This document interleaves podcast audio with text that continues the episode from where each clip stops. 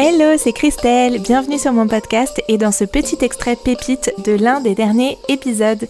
N'hésite pas à rejoindre la newsletter et ou mon compte Instagram pour plus de partage. Tu trouveras tout ça sur mon site christellecardor.com. Bonne écoute à toi J'ai commencé par faire euh, du coaching pour l'empowerment des femmes dans l'idée que les femmes soient leur juste place dans la société, c'est-à-dire juste là où elles ont envie d'être. En gros, c'est ça ma, baseline de départ. C'est euh, vraiment l'empowerment. et en fait, j'ai euh, à un moment conscientisé le cycle comme étant peut-être le dernier euh, plafond de verre totalement euh, ignoré. au-dessus de la tête des femmes. C'est-à-dire que on avait bien repéré les différences d'éducation, euh, dans l'éducation genrée. On avait bien repéré euh, les différences de, de prise en compte euh, au niveau du réseau, par exemple. Enfin, il y a plein de choses qui sont déjà repérées dans les difficultés d'empowerment des femmes. Et en fait, le cycle menstruel, il débarquait là un petit peu comme un, un, un chien dans un jeu de quilles, mais en étant complètement éludé. C'est-à-dire, il était vu par personne.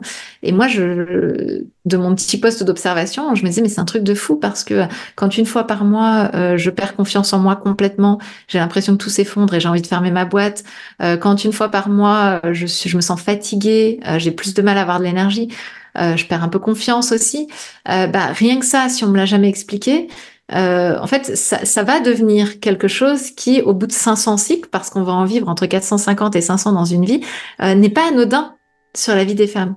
Quand on rajoute à ça euh, des questions de douleur, des questions de déséquilibre hormonaux qui sont très très mal pris en compte aujourd'hui euh, par euh, notre système soignant, eh ben on se retrouve dans un système où en fait on a quelque chose qui passe complètement en dehors des radars, pour moi aujourd'hui est un plafond de verre qui est au-dessus de la tête des femmes.